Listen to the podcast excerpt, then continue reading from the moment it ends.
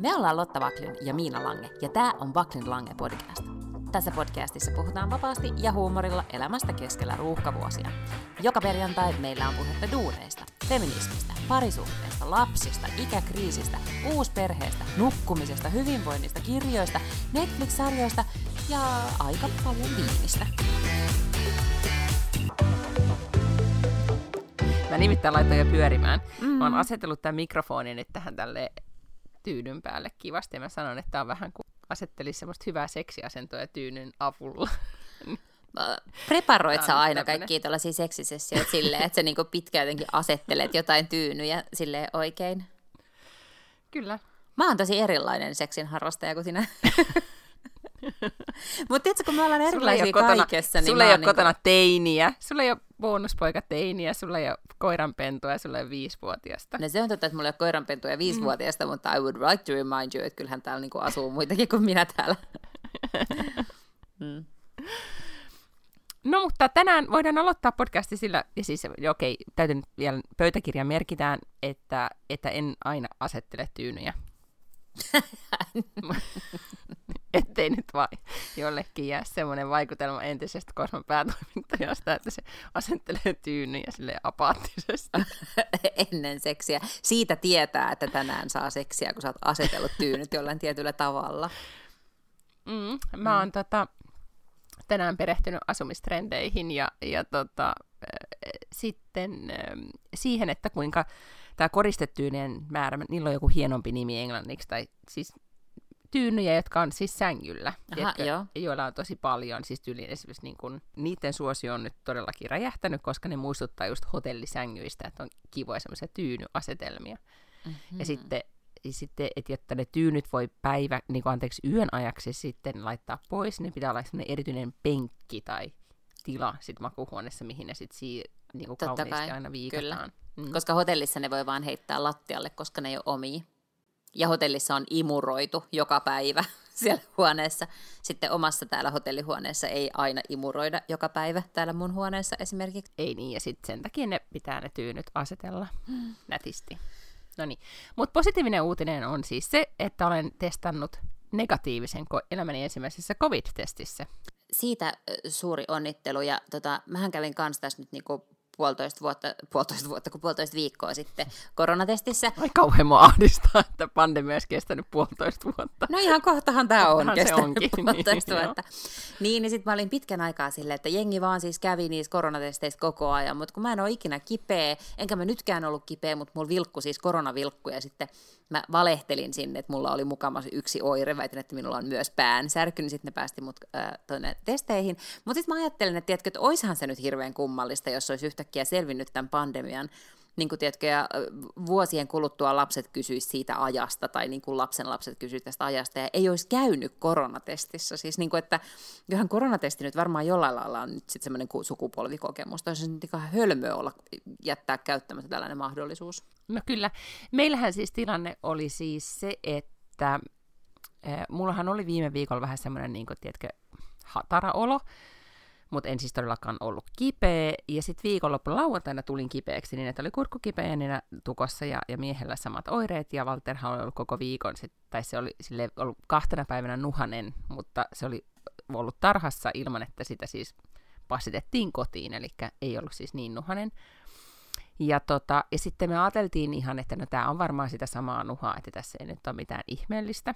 Maanantaina, niin mä olin kyllä jo varannut sit niinku varuiksen. Mä ajattelin, että no en, et mene nyt kuitenkin niihin testeihin. Olin varannut siis sen testin.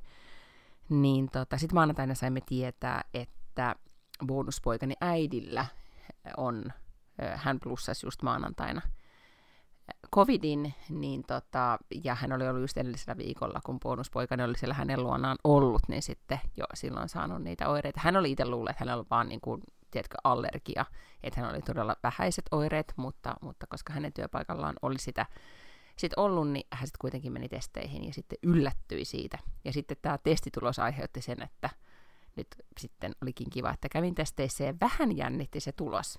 Mm. nyt meni 48 tuntia, että se tuli itse asiassa just puoli tuntia sitten napsahti systeemiin. Mutta täällä on siis sellainen tilanne, että sitä topsausta, eli tungetaan sitä tikkua, Joo. ilman kuullut sellaisia kauhukertomuksia, että todellakin se menee jonnekin niin kuin otsalohkan Kyllä. lohkon kohdalle tai jotain. Mm.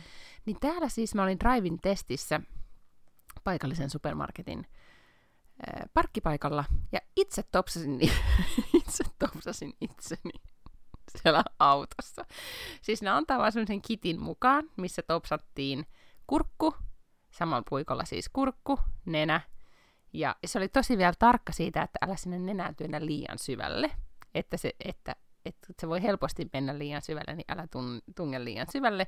Ja sitten piti sylkästä semmoiseen kuppiin ja siinä vielä sitten puikkoa pyöritellä ennen kuin sen tunki sit sinne, mikä tämä on koeputkeen, ja sitten sulki pussin ja heitti kaikki jätteet pois ja sitten se tultiin semmoisella tikulla sitten hakemaan sieltä autoikkunasta. Ja kuulemma siis virhemarkkinaali niin. näissä ei ole ihan kauhean, niin kuin, tai siis se on pieni, mutta silti se, että me siellä rivissä istuttiin Drivin parkkipaikalla ja topsailtiin itseämme. Niin, Kuulostaa tosi niin epämääräiseltä. Se ruotsalainen suku, sukupolvikokemus. Mä, oon siis, mm. kun mä kävin siis, ja mä olin tietysti kuullutkin monilta ihmisiltä, että se ei ole miellyttävä kokemus, koska se on totta, että se tehdään samalla tavalla kuin allergiatestit, eli jonkunnäköinen limakalvo on siis olemassa jossain niin kuin, ihmisen ulottumattomissa, että sen verran korkealle se kyllä niin kuin törkätään, että, että silmät kastuu ja pahalta tuntuu. Mutta totta kai tässä vaiheessa nämä, nämä ihmiset, jotka niitä testejä tekee, niin ne on tehnyt niitä nyt vuoden verran, eli niillä alkaa varmaan olla aika hyvä rutiini, että varmaan on erilaista mennä nyt testiin kuin mennä silloin niin joskus viime huhtikuussa. että se on varmaan ollut... Niin, mistä ne kauhukertomukset oli. Niin, että ne on varmaan, se on totta kai sen on täytynyt olla, siis eihän sulla ole sitä rutiinia vielä niin kuin sillä testin ottajallakaan. Mutta eihän se kivalta tuntunut, ja mä oon ihan sata varma, että jos joku laittaisi mulle topsin käteen, niin en varmana työntäisi niin syvälle sitä topsia, kun se rouva siellä näytteen otossa sen, sen tyrkkäs. Kuulostaa ihan siltä, että no, ehkä. Mm, en tiedä. En no, minä en sano nyt, minä totean vaan, että, että tuota, tällä tavalla tämä täällä tehdään nyt sitten kansankodissa. Onkohan siellä sen takia niin, niin paljon kovemmat luvut kuin täällä, että ihmiset tekee tuommoisia testejä, että ne saa negatiivisia, kun ei ne ole oikeasti testannut kunnolla. Ja sitten ne käy tuolla levittämässä sitä tautia. Mä sitä vähän tässä myös pohdin, koska siinä jotenkin tuloksissa, tuloksessa luki, niin kuin, että tämä ei ole sitten niin sata varma, jos oireet jatkuu tai niin, niin mennä sitten uudestaan. Mutta testiin. sen verran mä olen nyt tässä nyt niin kuin kuitenkin ehdollistunut, että kun itse joutuu kirjoittamaan muun muassa pormestarille näitä niin spiikkejä, niin, niin mä tiedän, että pienimmistäkin, pienemmästäkin oireesta pitää mennä koronatestiin. Mä muistan jopa sellaisen yhden tiedotustilaisuuden, missä Taneli Puumalainen, joka on THL, siis joku, onkohan se ylilääkäri tai joku, joku päähefe siellä, niin hän sanoi, että, että testiin pitää mennä, jos on tukkoinen olo aamulla. Ja sitten me kaikki katsottiin toisiaan, me oltiin sille, että kenellä ei ole vähän tukkoinen olo aamulla. Siis joka aamu, kun herää, niin hän on vähän sille mm, niin, tota, niin en ole ihan siis, siitä en ole mennyt, mutta periaatteessa niin kuin aina pitää mennä testiin, jos vähääkään käy mielessä, että nyt on jotenkin erilainen tai heikompi olo kuin normaalisti. Tämä nyt tämmöisenä public service announcementina kaikille. Että ei, ei nuhastella kotona monta päivää ja mietitä, että, että en nyt halua käyttää yhteiskunnan resursseja koronatestaamiseen, vaan välittömästi menee sinne koronatestiin. No, mutta nyt tämä kokemus on siis ohi ja toistaiseksi kaikki hyvin, koska on nega. Kyllä. Ja sitten odottelemme, että mitä tapahtuu seuraavaksi. Tuskin mitään. Mun täytyy nyt kertoa vielä anekdootti lapsiperhearjesta, jota sulle ei ehkä nyt enää siis ole, koska sun lapsi on kuitenkin jo niin iso, että hän osaa hoitaa itse itsensä. Olimme äsken lapseni kanssa uimakoulussa. Mä en niin oikein tiedä, että miten, miten isät siinä onnistuu. Nyt me yleistään aivan valtaisasti, mutta kun tämä on kuitenkin niin tämmöinen, mä sanoisin, isäilmiö, kun ähm, minä vien Valtteri, Valtteria uimakouluun ja sitten Valtterin kaverin äiti on siellä ja sitten me käydään yleensä kävelyllä sit siinä aikana, kun pojat on, pojat on uimassa. Ja me aina kiirehditään lenkiltä takaisin, että kun se on vain puoli tuntia, että ei, ei sitten lapset joudu odottamaan ja niin edelleen. Ja nyt sitten minä odottelin siellä sitten Valtteria ja lapset tulee pois uimasta ja sitten katson, että no niin, tässä on sulle pyyhettä ja näin. Ja sitten yksi poika siellä seisoo, siis, tiedätkö, ei löydä vaatteitaan ihan kylmänä vettä valu- valuvana siellä kaikkien keskellä. Ja sitten mä että hei, että, mitäs, että missä sun isä on? Joo, että ei, en tiedä. No missä sun vaatteet? No en tiedä. Missä sun pyyhe on? En tiedä. no sitten, että otatko tästä Walterin pyyhettä ja sitten muitakin äitejä me alettiin pohtimaan, että no, et, mitä me tehdään tälle lapselle, joka tässä kylmissään seisoo. Sitten menee tovi, niin sitten isä tulee paikalle, että, että mihin aikaa tämä nyt sitten loppukaan. Ja että hän luuli, että tämä loppuu niin yli 20 minuuttia myöhemmin, kun se sitten oikeasti loppui. Ja, ja että ei meillä tänään ole mitään pyyhettä mukana, että laitetaan nyt vaan tämä tää onesie tähän päälle ja sitten lähdetään autoon. Ja, ja, ja kaikki meni tosi hyvin ja se on oikeasti tosi hauska ja mahtava tyyppi tämä isä, eikä, eikä siinä mitään. Mutta se tavallaan se tapa, millä asiat sujuvat, vaan oh, nyt tehdään näin. Sitten me tultiin kotiin ja sitten sanoin, että mä tästä lähden nyt tekemään töitä ja menen tuonne makkariin poddailemaan, niin, niin sitten mieheni seisoo keittiössä ja, ja on juuri korkannut ruoanlaitto-oluen ja tekee siellä ruokaa, että ei, ei, mitä, mitä, mitä tapahtuu, että mä ajattelin nyt laittaa tässä ruokaa. Ja mä sanoin, että öö, me sovittiin, että varttiin vailla seitsemän, niin mä, mä aloitan tämän homman. Ja, ja, ja, juu, juu. Ja mä mietin, että missä todellisuudessa kun elää oikeasti. Apua, mähän on siis silleen niin kuin rento kyllä mutsia tälleen, mutta mä olisin ihan sata varma, että mä olisin traumatisoinut mun lapsen. Mulla olisi siis vuosia huono omatunto, jos mä tulisin 20 minuuttia myöhemmin hakemaan sen mistään. Se ehtisi huolestua, se ehtisi hätääntyä. Mä olisin, niin kuin, mä olisin enemmän mm-hmm. paniikissa kuin se. Tämä oli kuitenkin siis, no okei, seitsemän minuuttia myöhässä, mutta anyway. Mutta mm. silti, ja sitten kun se, se, se mä, mä, niin mä pelaa, jotenkin soittaisin sitä uudelleen ja uudelleen aivoissani sitä hetkeä, kun se on tullut sieltä ja kaikkien muiden vanhemmat on siellä auttamassa ja se yksi seisoo siellä yksin niin kuin vettä valuvana reppanana. Ja mä siis varmaan tekisin jonkun lastensuojeluilmoituksen itsestäni siis ihan siitä niin kuin silkasta huonosta omatunnosta, mikä mulla olisi. Mä, niin kuin, mä tuplatsekkaan ja triplatsekkaan tällaiset asiat. Siis vaikka mä olen sopinut nytkin, ja hän on kuitenkin 11 ja käy treeneissä siis viisi kertaa viikossa, niin vaikka mä tiedän, että mä olen sopinut kaikki niin kuin viennit ja hautat, joko mummo vie tai minä vien tai isä vie ja niin kuin kaikki tämän, niin mä silti niin kuin tuplatsekkaan sen iltapäivän aikana, että onhan se nyt siellä ja onhan sillä nyt se joku aikuinen sen kanssa ja tietäähän kaikki monelta haetaan, vaikka ne on täysin identtiset joka viikko. Mutta tunnistan tämän sen, että äh, ihan hyvin se menee käytökseen. Ja tästä mä aina niin kun, äh, aika paljon kotona sit välillä safsataan siitä, että hetkinen, että niin semmoista pientä koko ajan niin tsekkaamista. Että muistakaa nyt ottaa kaikki vaatteet sieltä päiväkodista. Ja, ja se on just mun mielestä sitä mikrohommaa, mihin, mihin, mihin tässä nyt sitten just nyt tällä hetkellä ei voi sanoa, että arki olisi niin raskasta, että uupuisi, mutta, mutta, tota, mutta silti. Siis jonkun järjestelmän mm. uhreja ollaan. Mutta voidaanko me nyt puhua sitten tästä viikon järjestelmä uhrista numero yksi, vai miten tätä nyt kuvailisi tätä, tätä keissiä. Mä en edes tiedä, se alusta sää. Puhutaanko me siis ajatusten tonava Akimannisesta? Joo.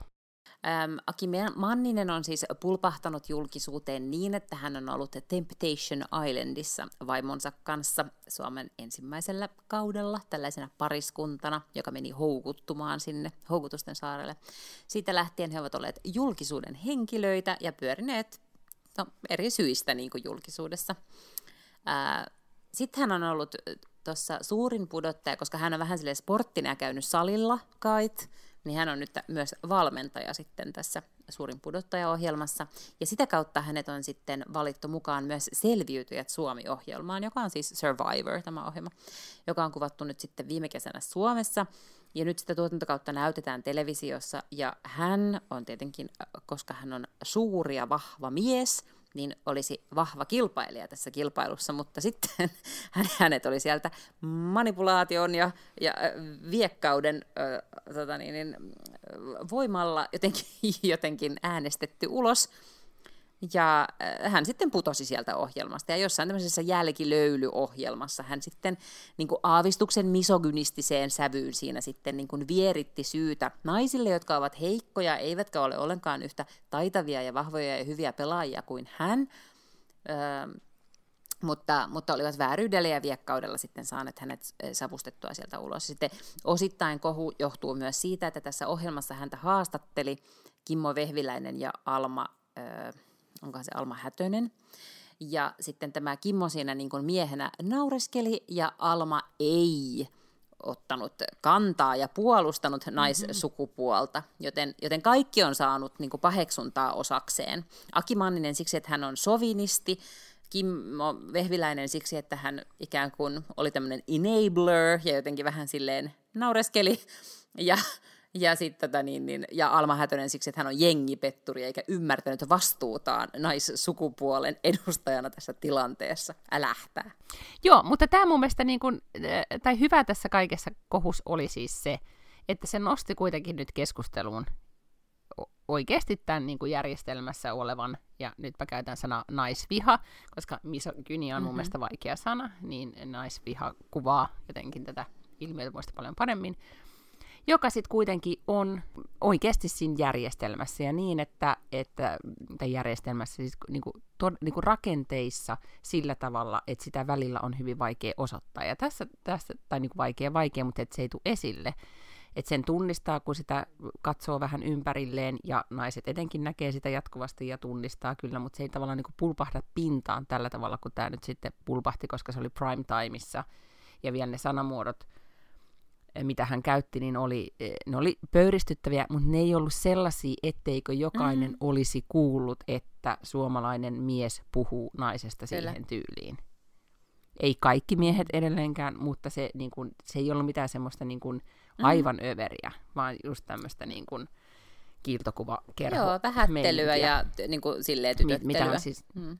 Ja sitten mun mielestä ehkä öö, tästä nyt tähän on siis Sanoman, Sanomaleirin ohjelma, ex vaan, TV4 ohjelma, ja Sanomat on äh, kirjoittaneet tästä siis sekä Ilta-Sanomat että, että tota Hesarki on kirjoittanut ja, ja me naiset on kirjoittanut aiheesta tosi paljon. Ja mun mielestä todella, en tiedä ehkä niin kuin osin varmastikin ohjelma nostaakseen, mutta samalla myös kyllä niin, että siellä on äh, tosi paljon annettu äh, puheenvuoroja sit nimenomaan sille, että keskusteltu tästä il- itse ilmiöstä. Ja niin, että kyllä Nelosen johdolle soitettiin, että mitäs, mitäs te oikein ajattelitteko näin teitte.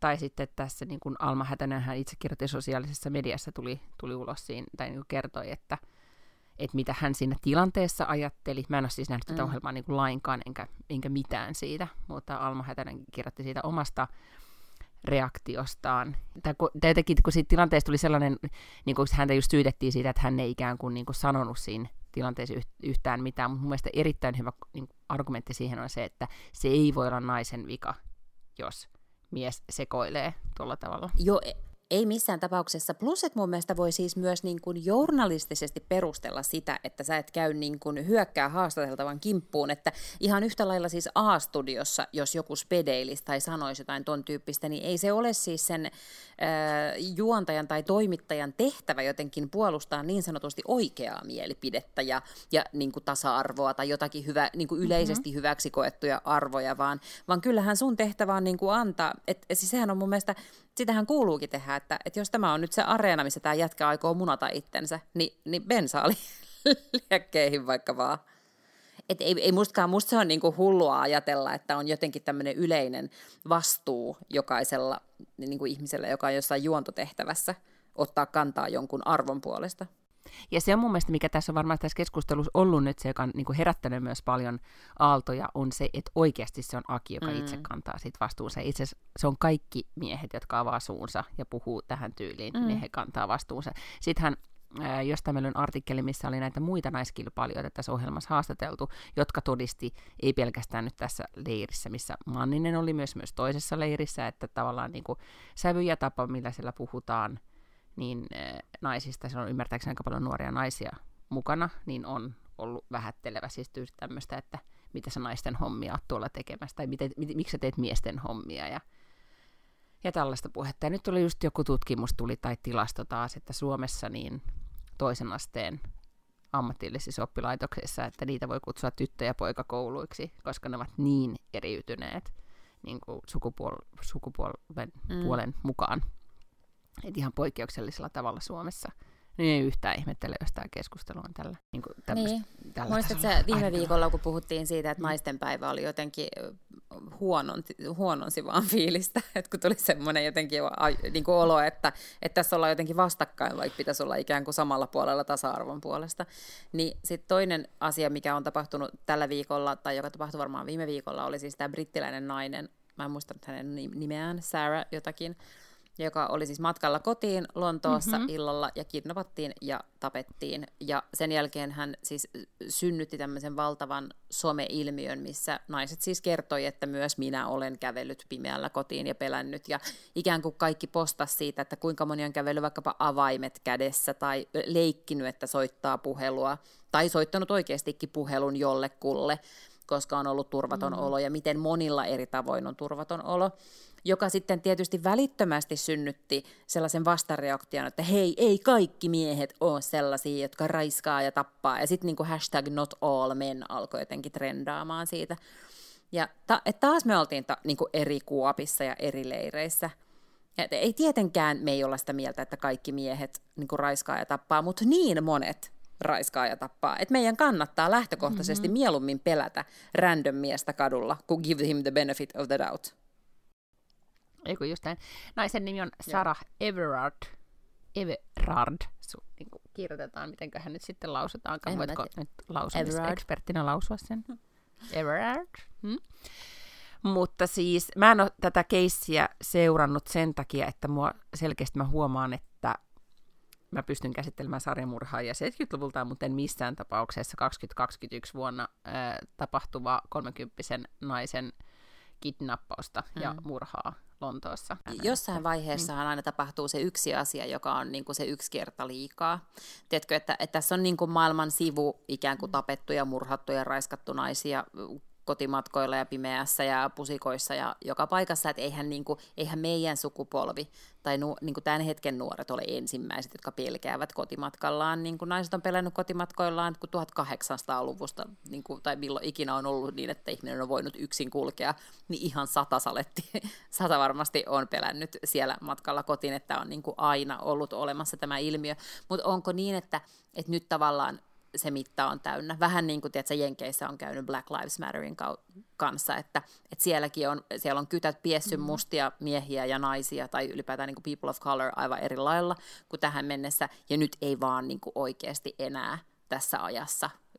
Nyt niin kuin kamelin selkä on katkeamassa, ja siksi ihmiset muistaa näitä nimiä, niin kuin Brianna Taylor tai, tai mitä näitä niin kuin on, että mm-hmm. et, et nämä on niin kuin ne vika, että et, et, mä toivon, että että Sarah Everard, että hän on, tietenkään hän ei ole viimeinen, mutta mut mä toivon, että et, et hän, et, et siksi tästä ehkä nousi niin iso asia. Että ei vaan niin kuin enää katella tätä. Mm. Niin ja sitten tämmöisen podcastin kun, otan, mikä sen podcastin nimi on? Irene Naakka ja Mona Bling on, äh, tota, aloitti podcastin, molemmat on äh, aktiivisia feministejä ja, ja toimittajia ja, ja näin. Ja nyt heidän Instagram-tilinsä on äkäpussit, mutta nyt mä en ole ihan sata varma, mikä podcastin nimi on. Mutta tota, mut Irene kirjoitti jossain sosiaalisen median päivityksessään siitä, että jo, ö, joku kundi, jota hän oli deittaillut, niin ei, ei ollut uskonut, kun hän oli joskus tästä aiheesta puhunut, että häntä pelottaa kulkea kadulla. Ja että et ei kai nyt kaikki pelota, että miksi, miksi sua niin pelottaa. Ja sitten Irene oli ajatellut, että no ehkä hän on sitten jotenkin niin kuin vähän vaan hermostuneempaa sorttia. Ja, ja nyt sitten kuitenkin niin kuin fakta on, että kaikki mm. tunnistaa tämän, että pitää avaimia tietyllä tavalla. Mm. Mä oon pitänyt niitä avaimia tietyllä tavalla niin kuin siellä nyrkin välistä ja, ja miettinyt, että kuinka kovaa tästä pääsee karkuun. Ja, mm. ja, niin kuin, ja mä muistan etenkin ton iän, niin kun on täyttänyt 18, varmaan 18, sinne kahteen viiteen, niin oli jotenkin tosi, tosi, tosi mm. turvaton olo. Ja mua on siis seurannut rappuun sellainen, joka sitten niinku lopulta myöhemmin jäi kiinni tällaisena rappuraiskaajatyyppinä. Mutta mä kävelin siis keskustasta ja se seurasi mua ää, ja sitten mä ylitin kadun tavallaan väärälle puolelle, mihin mun ei pitänyt mennä, ja se seurasi mua sinne, ja sitten kun mä ylitin takaisin, vähän niin kuin tsekatakseni, että seuraako se mua, niin se tuli. Ja sitten se oli siinä ovella jotenkin, kun mä olin menossa rappukäytävään, niin sitten se jotenkin tuli siinä samalla ovenavauksella tai jotain tällaista, ja seurasi mua rappusia pitkin, ja, ja sitten mä en niin kuin avannut mun ovea, koska mä ajattelin, että sitten niin työntäisi ne sisälle. Ja sitten se jotenkin rupesi, että, että hän on just muuttanut tuohon yläkertaan, että tota, voisiko tulla katsoa, miltä sulla toi keittiö, että miten sulla on tämä pohja niin kuin suunniteltu tuolla sun asunnossa. Sitten mä sanoin, että... Ja minkä ikäinen sä olit? No siis mä omistin mun oman asunnon, että mä olin varmaan 27, 26 mm-hmm. ehkä, jotain tämmöistä. Mm-hmm. Että et voisiko hän tulla niin kuin katsomaan. Ja sitten mä siinä niin kuin aikani intin, ja sitten se että no voisiko hän saada hyvän yön pusun. Siis kaikkea tällaista. Ja sitten mä olin että nyt, nyt sun pitää lähteä, tiedätkö, että nyt mä soitan kytät, jos et sä lähde, tai sitten mä niinku huudan mm, tai mm. jotain, mutta mä en usko, että sä asut tässä talossa, mm. että nyt sun pitää vaan lähteä veke. Ja sitten se loppujen lopuksi siitä lähti. Mutta tota, ja mä kerroin tätä tarinaa monille ihmisille, niin sitten ehkä puoli vuotta myöhemmin oli lehtijuttu siitä, että tämmöinen heppu oli jäänyt kiinni. Ja se oli ihan täysin toi sama niin kuin sanasta sanaa, mitä se oli aina yrittänyt. Mutta hirveän monelle se oli päässyt sisään tai ne oli avannut oven, kun ne oli mennyt rappukäytävään, ja se oli vaan niin kuin tullut väkisin sit sinne asuntoon sisälle. Mua on myös pienenä seurannut Mä oon ollut, öm, mä oon ollut kahdeksan tai yhdeksän ja mä oon niinku tullut koulusta kotiin iltapäivällä. Ja oven, samalla ovenavauksella rappukäytävään on tullut mies, joka mä ajattelin, että tuleeko se, niin, että seuraavaksi. Mutta sitten mä ajaa, että se tuleekin vaan tänne rappuun. Ja sitten mä, asut, me asuttiin kolmannessa, niin tokassa kerroksessa siinä tasanteella, niin se sanoo mulle jotain se mies. Ja sitten mä käännyin ja kysyin, että anteeksi mitä? Niin se sanoi, että haluatko katsoa, kun mä runkkaan. Mä olin siis mm-hmm. yhdeksän yksin Joo. rappukäytävässä tällaisen aikuisen miehen kanssa. Niin, niin siis ei mun mielestä se, että, että kulkee tuolla niin kuin avain ö, nyrkissä tai, tai tota niin, niin puhelin kädessä, niin siis se ei ole mitenkään ylimitoitettua pelkoa, se on ihan niin kuin relevanttia pelkoa. Ja tiedätkö, mä oon joka kerta, kun äh, bonustyttäreni, kun hän asuu jo omassa asunnossaan toisella puolella Tukholmaa, ja kun hän on tässä meille ja vaikka lähtee illalla kahdeksan, yhdeksän aikaa vaikka kotiin tai jonnekin, niin mä joka kerta sanon sille, että soita tai laita viestiä mm. kotona. Ja se aina sanoo joo, ja, ja sitten välillä se laittaa ja välillä ei. Ja nyt mä laitoin sillä kyllä sitten tämän keissin jälkeen, että, että tämä on se syy, minkä takia mä sanoin sulle, että laita joko viestiä, tai elä, siis laita jollekin meistä mm. niin perhechattiin, että kotona. Siis jossain vaiheessa mä muistan, että oli erilaisia appeja, eli sä tavallaan voit niin kuin laittaa sellaisen kotimatka-appin, että sä, että sä oot valinnut sinne kaksi-kolme ihmistä, ja sitten sä klikkaat, että sä oot matkalla kotiin, ja sitten sen jälkeen se tavallaan pingaa jonkun sun ystävän tai sun äidin tai jonkun puhelimessa, ja sitten siinä niin kuin tulee, että, että sä olet kotimatkalla, ja sitten ikään kuin, tiedätkö, 10 minuutin tai jonkun tietyn ajan sisään sun pitäisi saada sit uusi pingaus siitä, että, että on päästy turvallisesti kotiin. Mm. Niin onhan se hurjaa, että tämän tyyppisiä, mutta tätä puhuttiin esim, erityisesti just tuolla niin kuin amerikkalaisilla college-kampuksilla oli siis tarvetta tällaisille, koska kampuksilla tapahtui paljon raiskauksia ja tällaista, että lähdettiin seuraamaan niin sinne erityisesti sitä silloin alkuun markkinointiin. Niitä on varmaan niin kuin useampiakin olemassa mä mietin jossain vaiheessa, että, että ehkä pitäisi olla semmoinen niin WhatsApp-ryhmä, missä olisi tavallaan kaikki naiset, ketä sä tunnet. Se olisi vaan semmoinen niin turvallinen naisten ryhmä, ja sinne ei tarvitsisi mitään muuta laittaa kuin vaikka, että jos oot menossa treffeille, niin laita silleen, että joku tietää, missä sä oot. Tai niin kuin, lähetä sun sijaintitieto niin kuin sinne. Mm. Et vaan, että ikään kuin on mm. olemassa, että ei sen tarvitse, kenenkään tarvitse niin kuin vastata sulle tai reagoida siihen, mutta että sä oot jotenkin näyttänyt, missä sä olet tai jotain tällaista. Niin, ja nythän on näissä, niin kuin, mä en tiedä miten paljon Suomessa on siitä keskusteltu, mutta, mutta ehkä me puhuttiinkin tästä näin pandemisina aikoina, kun jengi tapaa siis mm. Tinderissä tai muissa äpeissä. Ja sitten se, että, että mennään, joo siis sitä, myös Suomessa oli tätä ilmiötä siis havaittu, että kun tavataan, että mennään, tavataankin sitten kotona, kun ei voi mennä mihinkään baariin istumaan mm. tai näin. Ja sitten nimenomaan kotona tapahtuneet raiskaukset on, on lisääntyneet Aivan. sen takia. Et siinä ei kyllä sitten mikään appi auta, mm. mutta ehkä tieto siitä, että... Että joku tietää, missä mä oon. Niin, ehkä näin pojan äitinä se on tietenkin kannan todella paljon huolta ja vastuuta siitä, että miten, minkälainen sitten taas tämä uusi sukupolvi on. Mutta tota, nythän on ollut esimerkiksi tutkimuksia, täällä Ruotsissa on puhuttu siitä, että nuorten asenteet, siis nuorten miesten, miesten asenteet, puhutaan 15- kaksikymppisten asenteista, niin, niin siellä on niin kuin ikään kuin tasa-arvo kehityksen, miten sanotaan, vastaista kehitystä. Siis toisin niin kuin, että menty takapakkia siinä, että siellä ajatellaan paljon enemmän, että tasa-arvo on mennyt liian pitkälle ja niin kuin tämän tyyppisiä ajatuksia.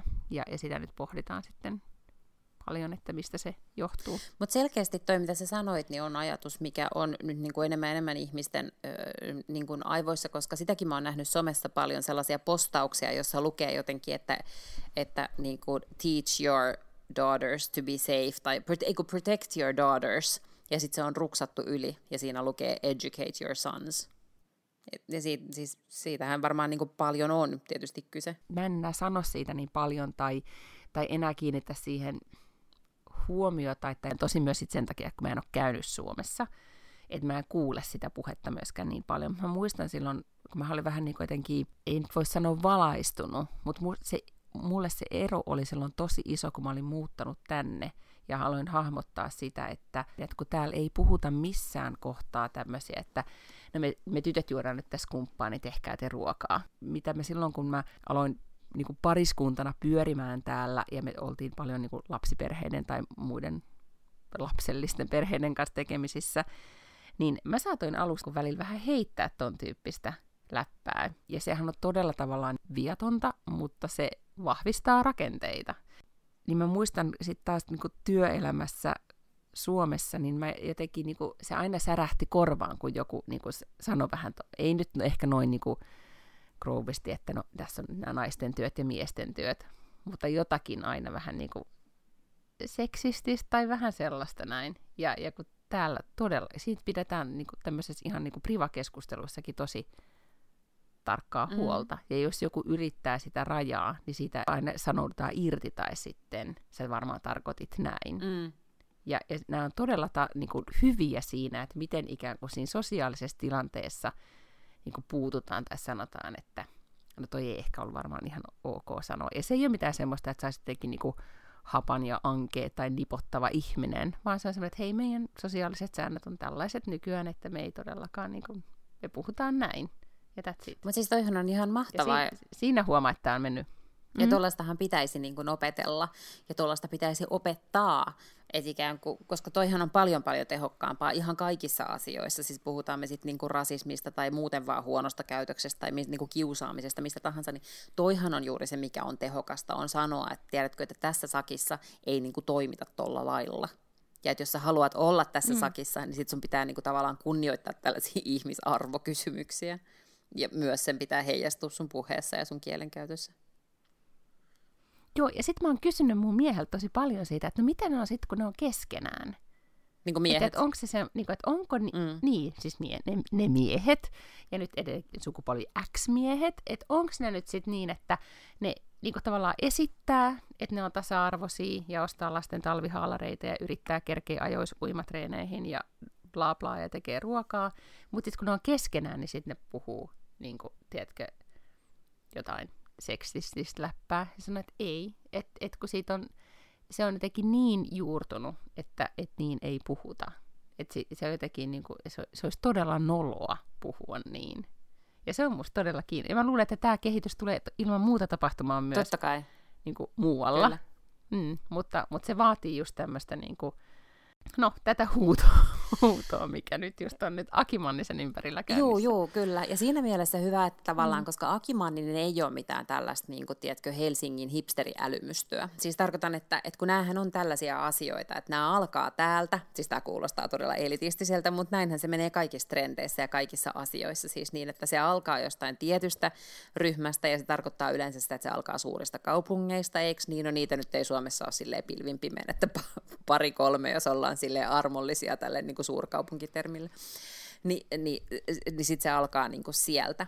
Mutta ennen kuin se tavallaan juurtuu sille oikeasti joka paikkaan, ja en mäkään usko, että jos sä lähdet johonkin tuonne Härjedaalarniin Ruotsissa, niin, niin ei, ei siellä mm-hmm, tietenkään mm-hmm. ole samanlainen retoriikka kuin Tukholmassa tai, tai niin kuin tavallaan niissä piireissä, missä sä oot.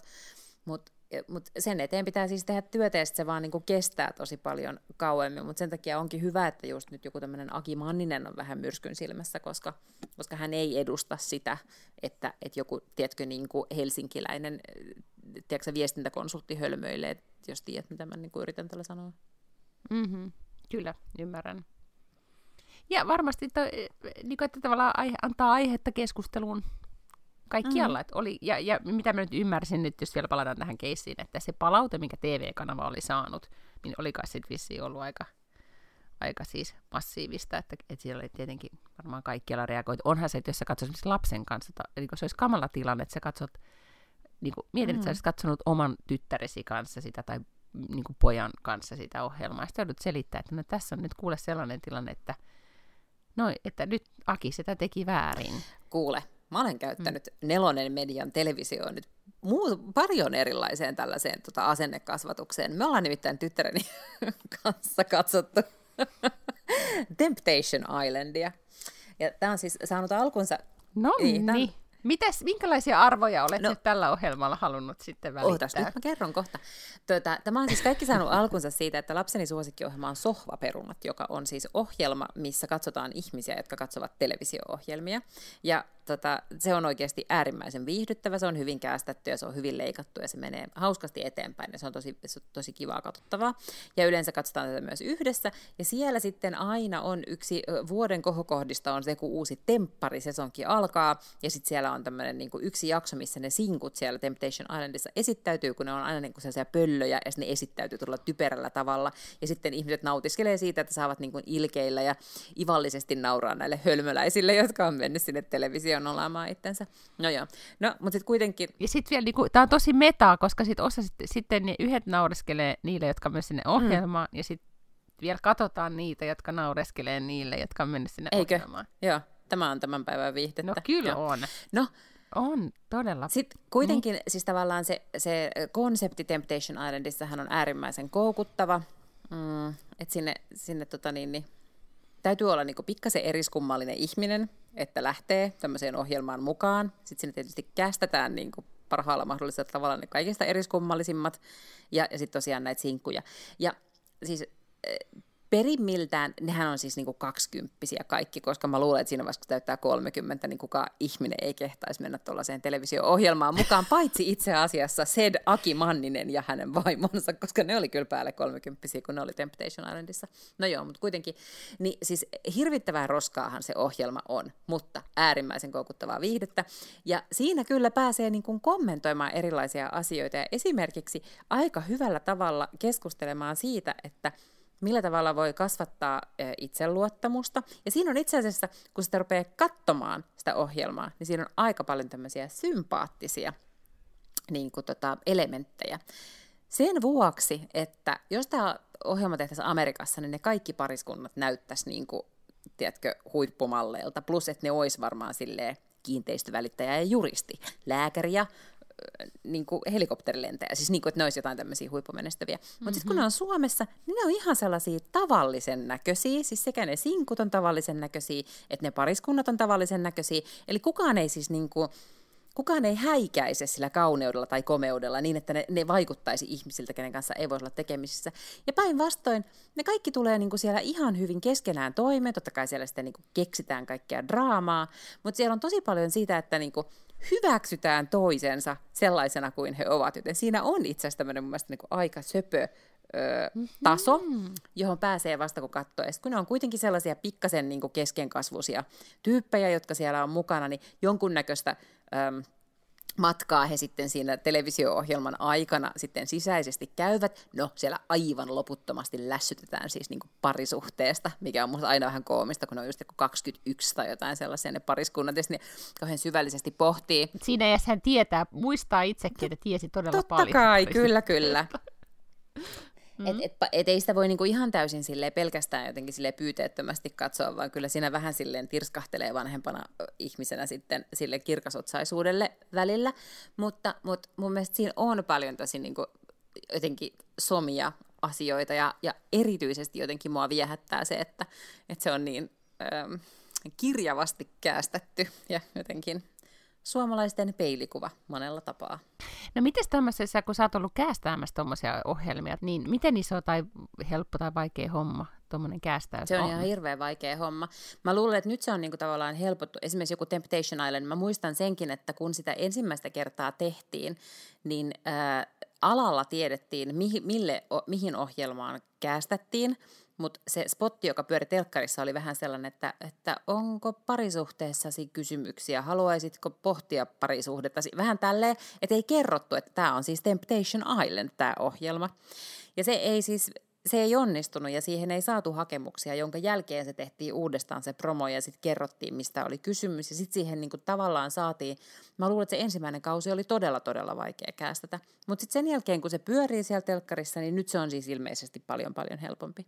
Meillä oli aivan täsmälleen samanlaisia ongelmia. Me tehtiin semmoinen ohjelma, jonka nimi oli Vieraissa, jossa neljä pariskuntaa vaihtaa päittäin puolisoja selvittääkseen tätä omaa parisuhdettaan. Ja sekin perustui jenkkiformaattiin ja se oli tehty Australiassa ja muualla ja se oli aivan mahdoton. Siis se oli hirvittävän vaikea kästetä. Että sitten niinku hyvä, kun siihen saatiin ne neljä pariskuntaa. Oh, ymmärrän. Tota, nyt kun sä pystyisi esittämään, ootas pieni hetki. Walter, laitat koven kiinni. Ja sit pitää olla hiljaa. Kunnolla laita ovi kiinni. Kunnolla. cool. Niin, kun siis tästä Temptation Islandista pystyy sitten lukemaan tämmöistä vähän niin kuin metatasoa, että siinä olisi niin kuin enemmänkin, enemmänkin sanottavaa kuin sitten ihan ensinäkemältä on, onkaan. Mm, joo, siis, siis katsojan mm, analyysissä joo, ei mm. niinkään siis oikeasti, siis tavallaan mm. tekijät ei tee sellaista ohjelmaa, jossa on useampaa ulottuvuutta. Ne ihmiset, jotka ovat siellä mukana, eivät varmastikaan tee sitä ohjelmaa sillä lailla, että sillä olisi useampaa ulottuvuutta, mutta sitten siinä kuitenkin syntyy ikään kuin kylkiäisenä ihmiselle, joka osaa katsoa, niin onkin se, että et joo, että sinne on käästetty tosi tämmöisiä weirdo-pareja myös. Mutta sitten on ihanaa sinne esimerkiksi yhdessä, yhdessä kaudella siellä oli semmoinen pariskunta, jotka molemmat oli silleen ei-konventionaalisesti viehättäviä. Että ei ollut kauhean silleen niin kuin, sen tyyppisiä, joita yleensä kästetään televisio-ohjelmiin.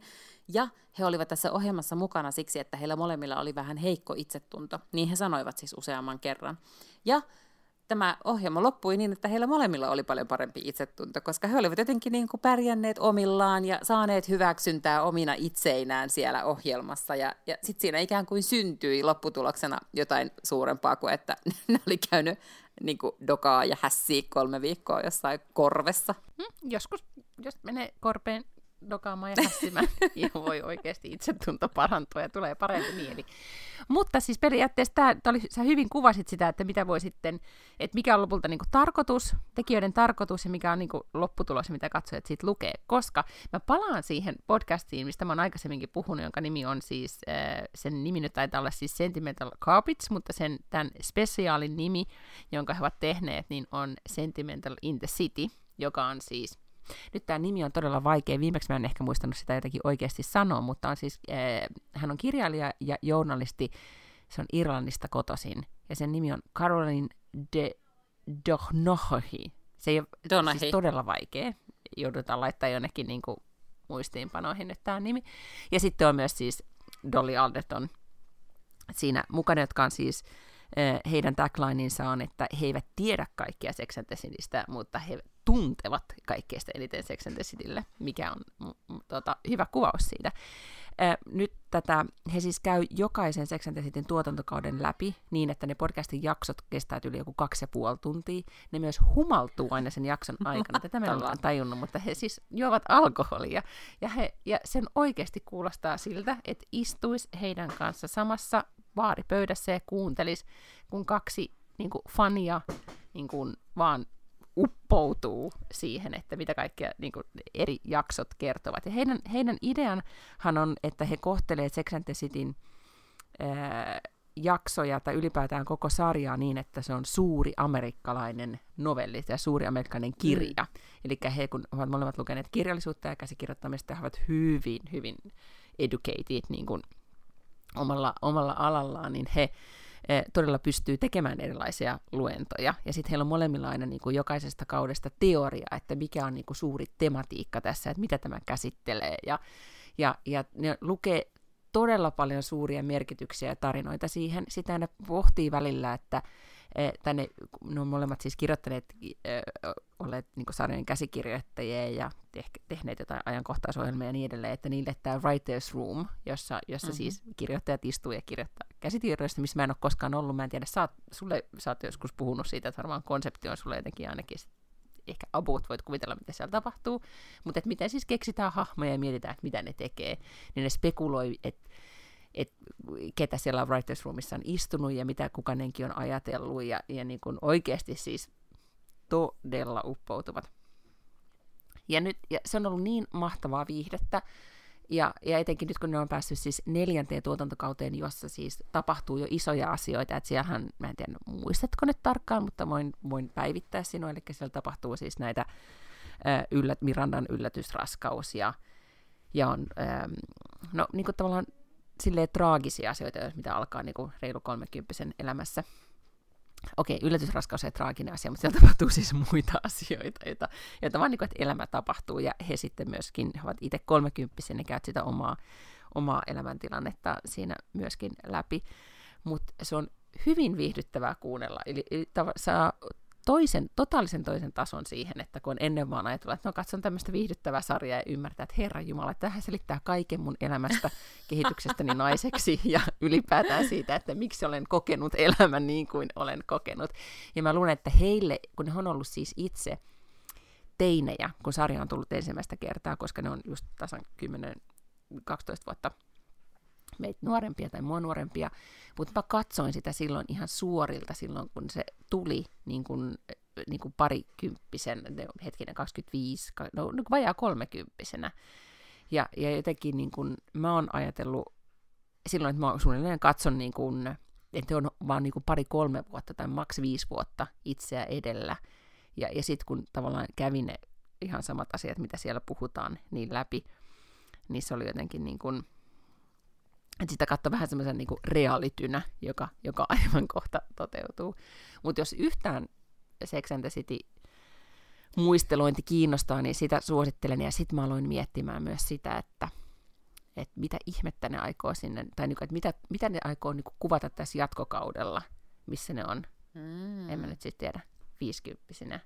Ja tulee semmoinen olo, että odotukset ainakin tämän niin kuin analyysin jälkeen on todella suuria, koska niiden pitäisi nyt selittää mun elämän tarkoitus. Niin, aivan nyt niin kuin tällä hetkellä. Niin tästä Joo. eteenpäin, eikö niin?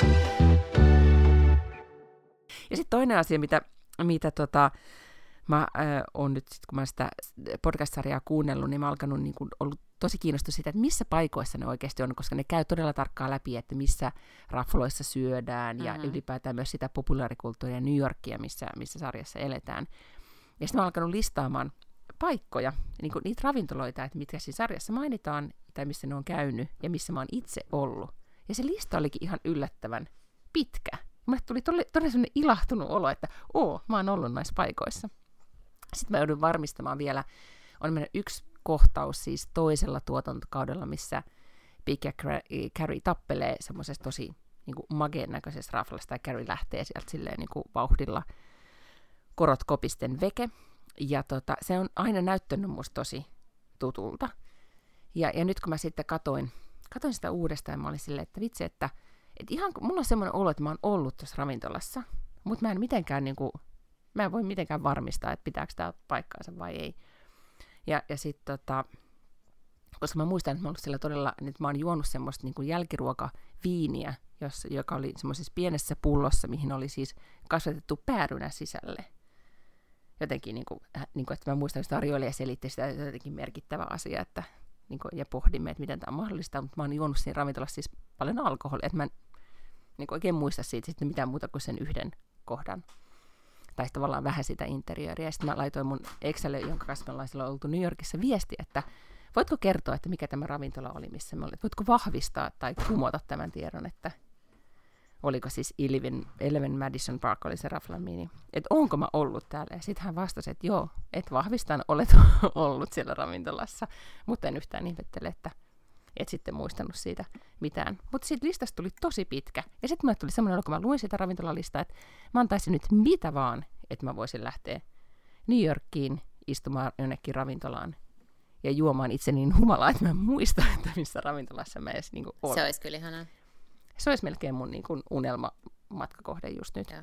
Mihin sä lähtisit? Ää, varmaan lähtisin San Francisco nyt sit, kun en mä oikein muutakaan keksi, mutta vähän ikävöin nyt sitä sinistä taivasta siellä. Mm-hmm. Kuinka paljon sä ikävöit sitä? En mä itse asiassa tiedä, kun en mä niinku, jotenkin, tällä hetkellä vaan se matkustaminen tuntuu niin kaukaiselta, kun ei ole niinku mitään paikkaa, missä olisi tällä hetkellä kivaa tiedätkö, että, että, ne, että, ne on, mm. että ne kaikki unelmat on vähän sellaisia, että niin, no joo, mutta että koko, joka paikassa on niin kuin pandemia nytte. Ni, niin mitäpä sitä nyt mihinkään. Että joo, niin, että, että totta kai mä ikävöin ikään kuin vanhoja matkoja ja, ja sitä, että silloin kun pystyi matkustamaan, niin sehän oli kivaa. Mutta en mä nyt tiedä, mihin mä sitten tällä hetkellä lähtisin. En varmaan minnekään. Trivaco-niminen matkatoimisto oli tehnyt äh, selvityksen, että miten amerikkalaiset, mistä ne olisi valmis luopumaan – että ne pääsis just nyt unelmiensa matkalle. Ja oliko niin, että 40, vajaa 40 prosenttia olisi valmis luopumaan seksistä vuodeksi. No mitä ne tekisi siellä matkalla Jos sitten? No ne vaan halusi halunnut mennä matkalle. Niin. Ja, tota, ja sitten oli siis viidesosa oli valmis ää, eroamaan nykyisestä partneristaan, jos pääsisivät lähitulevaisuudessa unelmiensa matkalle. Ymmärrän, koska sieltä matkalta voisi löytyä joku parempi puoliso. Eikö, eikö niin? niin? Pelkästään vaan se, että pääsis reissuun. Joo. Niin, tota, niin ihmiset ovat kaikessa päätellen tekemään aika isojakin uhrauksia. Alkaa kyllä samalta tässä tuntua. Puhutko siitä puolison uhraamisesta vai matkustamisesta? vaan että mä pääsisin sinne hotellihuoneeseen. Mulla se, se on nyt tässä se, se vaan tavoite. Mutta tota, mut joo, ehkä otan poikani ja menemme tota, yhdeksi yöksi hotelliin ja vaahtokylpyyn ja syömme susia. Hmm, se on Siihen ei tarvitse idea. uhrata ketään. Totta.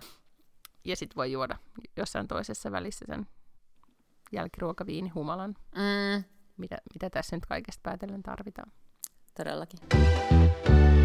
Mutta joo, nyt kuulit taustalla, että täällä alkaa älämölö, joten Kyllä. täällä niin kun, lapsi huutaa ja efädi, Niin. ja, ja voit mist- miettiä, mitä se tarkoittaa, Jep. mutta mä luulen, että kaikkialla muuallakin aletaan olemaan valmiita.